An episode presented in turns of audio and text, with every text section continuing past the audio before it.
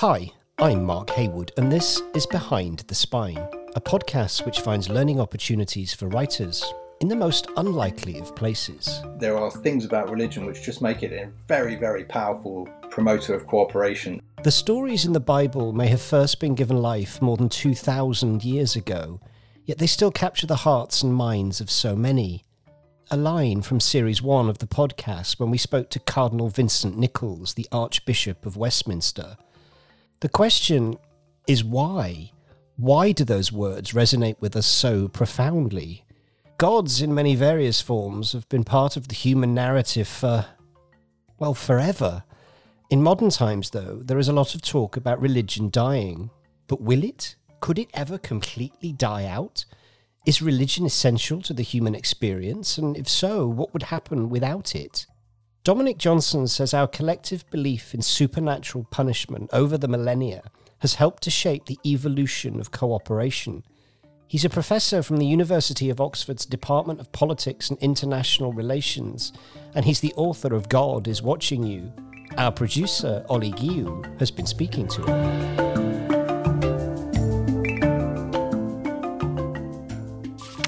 Chapter 1 Destined to Believe. It may be strange for some people to hear how religion could have made us more cooperative, because throughout human history, religion has been the cause of countless wars but just like our friends are all people who we share common ground with, it shouldn't be surprising to learn that we search for commonalities everywhere, that a shared belief has been a vital way of connecting us together. And though we hear about religious decline in the West, that's not true in many other parts of the world where religion is flourishing. So, what's going on? We often think only of the cultural element of religion, but a big part of the puzzle, surely, is the evolutionary advantage of it. Twenty years ago, when Dominic began research in this field, there wasn't much interest, but that's changing. So the question is is it natural for humans to believe in a higher being? Is it ingrained in us? I think the answer is yes, but it's important to break that down a little bit.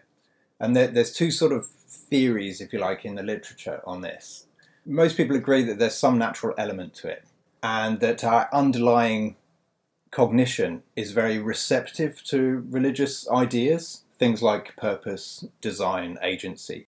But then there's a split about whether that's kind of an accident or whether it's there because there was an evolutionary selection pressure to favor it. So the two camps are the adaptationists and the byproduct theorists. So the adaptationists are the one who say actually maybe beliefs which are underlying religious um, beliefs and behaviors specifically evolved um, because they brought us advantages.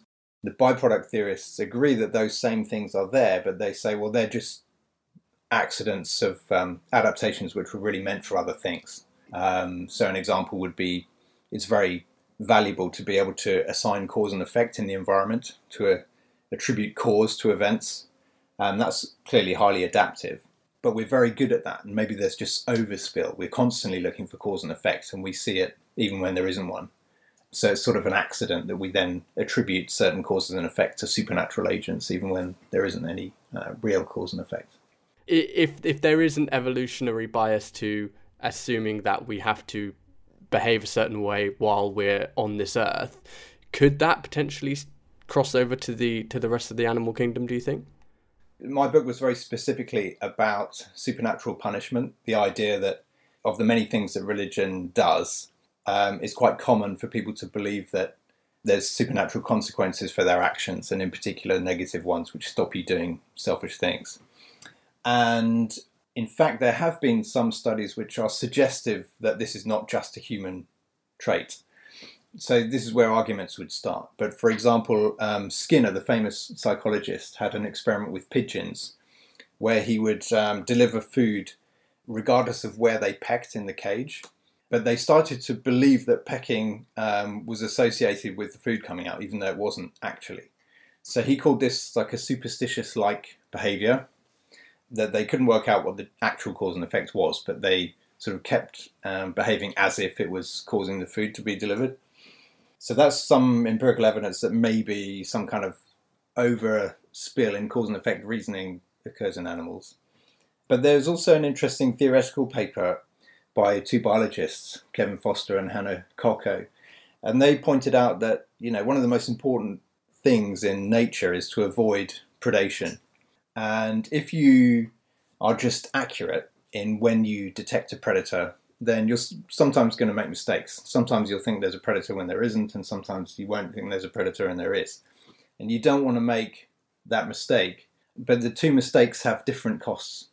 So assuming there's a predator when there isn't um, is not that costly. You run back to your hole um, and you know cost you a little bit of time. But the other error is really significant, right? You you hear a noise, you think, oh, there's not nothing to worry about, and you get eaten. So natural selection probably favoured a very strong bias to overestimate the possibility there's a predator in the environment.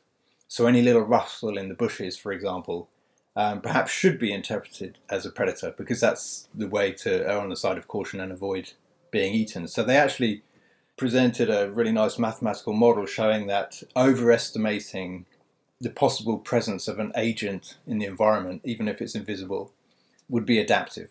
So they argued that superstitious or superstitious like behavior is probably adaptive in many animals. So actually, our desire to sort of do good or, or behave in a certain way was compounded by our massive brains and our ability to be super creative. And so, therefore, we uh, ended up extrapolating out much, much further than perhaps other animals would have. And that, in turn, perhaps led to the belief in, in a deity or, or two.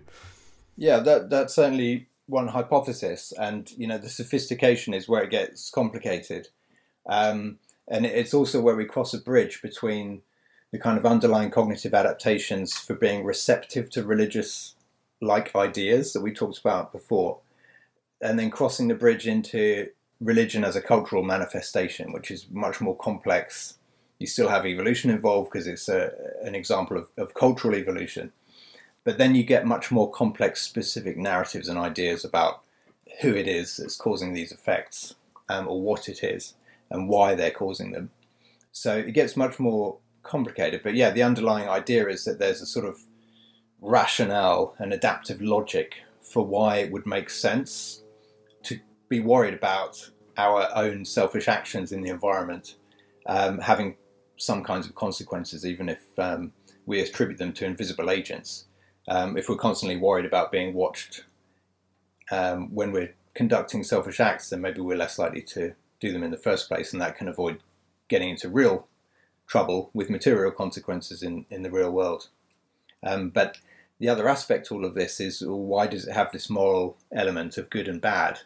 The animal examples we discussed were just over attributing cause and effects, they weren't necessarily good or bad.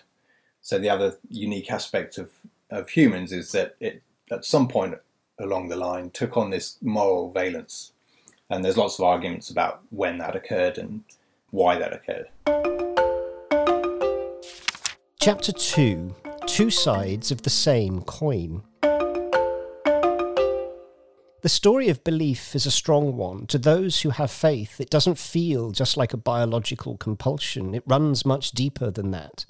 Faith is a narrative that governs many aspects of a person's daily life.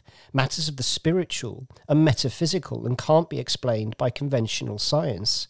So, for some, to hear a compelling argument for the evolutionary basis of religion might be a hard pill to swallow. But actually, the two schools of thought don't have to exclude the other, they can run in tandem. This is why it gets interesting talking to theologians because on the one hand, as a scientist, you kind of think, well, if we've got an explanation, a hypothesis at least, for why human brains tend to believe in supernatural agents, then we can explain it away. We don't need to entertain the idea that it's real, it's just uh, a logical outcome of sophisticated human brains. That's sort of Richard Dawkins' kind of uh, answer. Um, but actually, if you talk to a theologian, they'll say, well, that doesn't tell us anything about the existence of God because um, maybe evolution was God's way of creating life on Earth. So they can sort of um, uh, avoid the explaining it away argument um, with a totally different perspective. So actually, it, it technically doesn't um, eliminate the, the, um, the, kind of theological story, but it does, of course, challenge it because it means we have alternative explanations for why people believe that there's a God or gods or some supernatural agency. But but equally, whilst challenging that, it also challenges the view of atheists because, as we've just mentioned, um, although they might not believe in God, pretty much everybody on this planet believes in all manner of superstitions. Not least the fact that they need to be a good person, um, usually for some unknown reason, whether it's karma based or whether it's just because they think while I'm on this earth, I I need to behave well because other people deserve that of me. Um, so atheists even often do hold those same sorts of feelings and emotions, perhaps even unwittingly. Yeah, I think so, absolutely. And I had a whole chapter in the book dedicated to this. I called it The Problem of Atheists, um, because it's a problem for any theory which argues religion is a kind of evolved adaptation. Because, well, then how do you explain the atheists? Um, but it also speaks to this problem of are atheists a problem in a society which is otherwise religious? Do, do they undermine cooperation and so on? But the, the, the core point I was trying to make there is exactly as you suggested that when you look at the data, and there's lots of psychological experiments on this, people behave in all sorts of superstitious ways, regardless of their personal beliefs about any particular religion.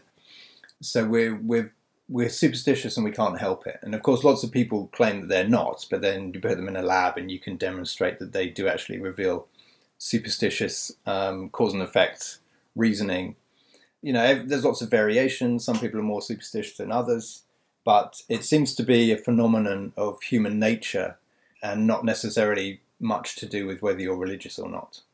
But that would make sense, right? Because we talked about these underlying cognitive dispositions which make us receptive to religious ideas, like agency and purpose and design.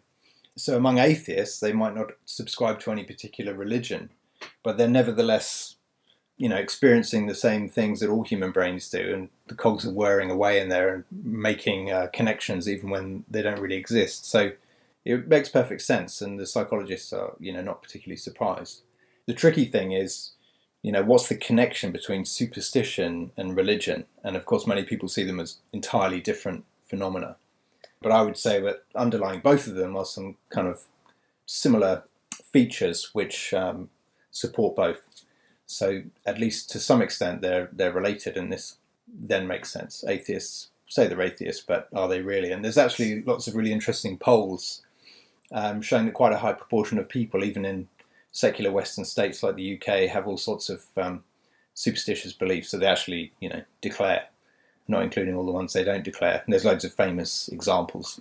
Tony Blair always um, wore his lucky shoes to Prime Minister Question Time, and Barack Obama carried around his lucky poker chip and all this kind of thing. So lots of examples out there, and people have their own stories, but it does seem to be something very visceral that we, we can't escape from very easily.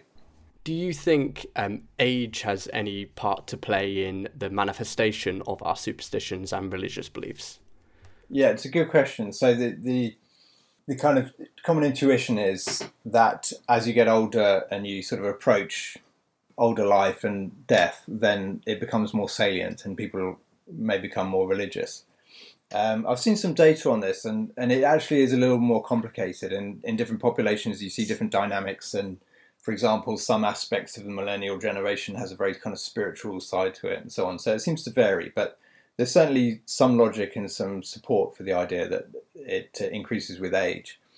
There's also right down at the other end of the spectrum some interesting ideas about children when they're first born and in their first years of life. You know, what do they tend to believe? There's a book called Born Believers by Justin Barrett, which argues that actually, before you even start telling them anything about religion, young children are actually what another psychologist called intuitive theists. They sort of can't help but explain the world in a religious like manner. For example, they say that clouds are for raining and they also to entertain very easily the idea of invisible agents. Um, but again, this changes between young children and older children, and of course, it's somewhere in that transition they're gaining so much information from the environment and their culture that it becomes very hard to disentangle what's going on. But there's some nice experiments on this. Jesse Bering has done an experiment, for example, with uh, Teddy's puppet shows, and um, he has an alligator eat a little mouse, and then he asks the children, "How what what? How does the mouse feel?" After being eaten. and um, they totally understand the concept that you know the body is dead, but they can't let go of the idea that the mind is still alive. So they still ascribe thoughts and feelings um, to the mouse, even though it's dead. So there's clearly something about you know the developmental psychology of young children that um, it's very natural for them to acquire a lot of these religious um, ideas, but there's a lot of arguments about to what extent that means they would become religious um, on their own without any cultural input. So, talking about the cultural aspect, actually, do we have we seen any cultures that haven't or, or have never adopted some form of religious practice? The typical line here is that no, there aren't any, and instead people comment on the universality of religion in some form or other. People sometimes get upset when you say religion because they say, "Well, what do you mean exactly?" And you know, can you really ascribe religion as a word to the particular beliefs of a given, you know, indigenous society somewhere or other? But on the whole, people are agreed that you know some form of religious beliefs and behaviours are common to all cultures all around the world for as far back as we can see in human history and also including indigenous sort of foraging societies which haven't had contact with um, the outside world. When um, anthropologists have been to study them, they typically have some kind of religion as well. So the answer is no, not really. I mean, people sometimes come up with examples of typically movements that tried to have a kind of non religious philosophical um, ideology, um, but they're pretty rare and not very um, prominent in history. Of course, there are many modern ones, um, like humanists and so on, but up until modern times, it was pretty uh, unheard of. People talked about atheists long ago in ancient times, but that usually meant people who didn't believe in the same God as us, as some other group who believed in something else. So it does seem to be universal. Anthropologist Harvey Whitehouse at Oxford has sort of come up with a, a set of characteristics which he calls, you know, recurrent uh, characteristics of of societies all around the world, which have many features which we'd recognise, like beliefs in an afterlife, um, supernatural rewards and punishment, and rituals, and all of this kind of thing. So there does seem to be something pretty universal about it. Chapter 3 Starting Over. There are clearly strong evolutionary, biological, and cultural advantages to the existence of religion so, what would happen if we just eradicated it, wiped it off the face of the earth? Many of the stories we've grown up with stem from religion, and the narrative of society as we know it was built by religious beliefs. So, can we get along with each other without it? Should we even attempt to? So, the, as to the first thing, we, we talked already about this sort of natural inc- inclination to believe in something.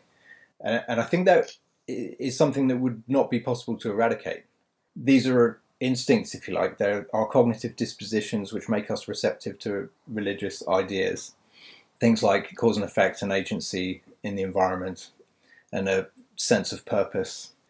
So I think um, we wouldn't be able to not have religion to some extent because people would carry on um, experiencing, if you like, spiritual um, thoughts of some kind or another. Um, and they would gradually, you know, turn that into a, a narrative um, when they shared it with others there are pros and cons here. We know from history and from things going on today that religion has many good things about it. It's, I argue in the book, very a very powerful promoter of cooperation. It's an unbelievable social glue. Um, it does a lot of good, but as others point out, of course, it can fan the flames of conflict and even cause conflicts. So it has negative sides too. So what's the net benefit? And I think it's very hard to predict. Right? There's good things and bad things, and sometimes one comes to the fore. But one thing we can say quite clearly, I think, is that generally speaking, religion is good for the in group. Right? It's a way of binding the in group together so they can cooperate better, solve collective action problems, um, have solidarity, share the same narrative. The problem often comes between groups, and that's where you get religion becoming a problem because it increases competition and conflict between groups. And um, in the in the article that I um, read about your book, the author said that belief in supernatural reward and punishment promotes social cooperation in a way nothing else can match. So, what you've said just there could mean, do you think that society would untangle and unravel completely if it was just to disappear. In my book, I'm I'm making this argument that there's something special about um, supernatural punishment that, not by chance, it's very good at promoting cooperation, and of course the the counterpoint is usually, well, you know, look at Western secular societies; they're doing very nicely. Thank you very much. Um, particularly, say Scandinavia, where religion is um, on the face of it in strong decline, and nevertheless very harmonious societies with strong social welfare and so on. So it seems like you don't need God, and of course this is a huge argument. You know, do you need God to be good? But um, the point here is simply that while you can have secular means of promoting cooperation, um, we don't really know how good they are on their own. What we do know is that they're they're fundamentally limited, right? So it, I, in the book, I compared an idealized God and then a system of law. And in terms of surveillance, right, the secular legal system can never be perfect. It's always going to be incomplete. It's never going to know exactly what everyone's doing. But the interesting thing about God and gods is that they are often omniscient and they do know everything that's going on. And then if you look at what levels of punishment they can administer, again, in legal systems, secular legal systems, it's always limited to some extent. You can put people in prison, Many countries don't have a death penalty anymore. It's somewhat limited, but in the religious case, it's unlimited. It's infinite. So, you know, an eternity in hell is a pretty severe punishment compared to anything a secular institution could could uh, deliver. So, I go on with some additional points, but you get the picture that at least in an idealized form, there are things about religion which just make it a very, very powerful promoter of cooperation and deterrent against um, selfish or antisocial behavior, um, which secular systems just can't match. So, in the book, I just argue that maybe secular systems have lots of good things about them, but actually, in combination, they are good together. So, you kind of get the optimal social glue, if you like, if there's a little bit of supernatural punishment beliefs still around, even among the atheists, um, on top of any secular systems of law. So that's the idea that uh, there's something special about religion that is very hard to match with secular alternatives. So a lot of people uh, talk about the fact that what appears to be secular legal systems, for example, are actually based in Christian principles in the West. So we think they're secular, but actually they've got really deep, important roots in religion. Same with some international law. So just war theory, for example, about you know when is it okay to fight another nation, and if you do, how should you fight them? That literature has developed, you know, very much out of um, Christian writing as well. Of course, it's changed a lot, but you can't just make up these rules out of nothing. They've got to come from somewhere, and the underlying ideas and um, values that inspire them can be traced back to religious roots.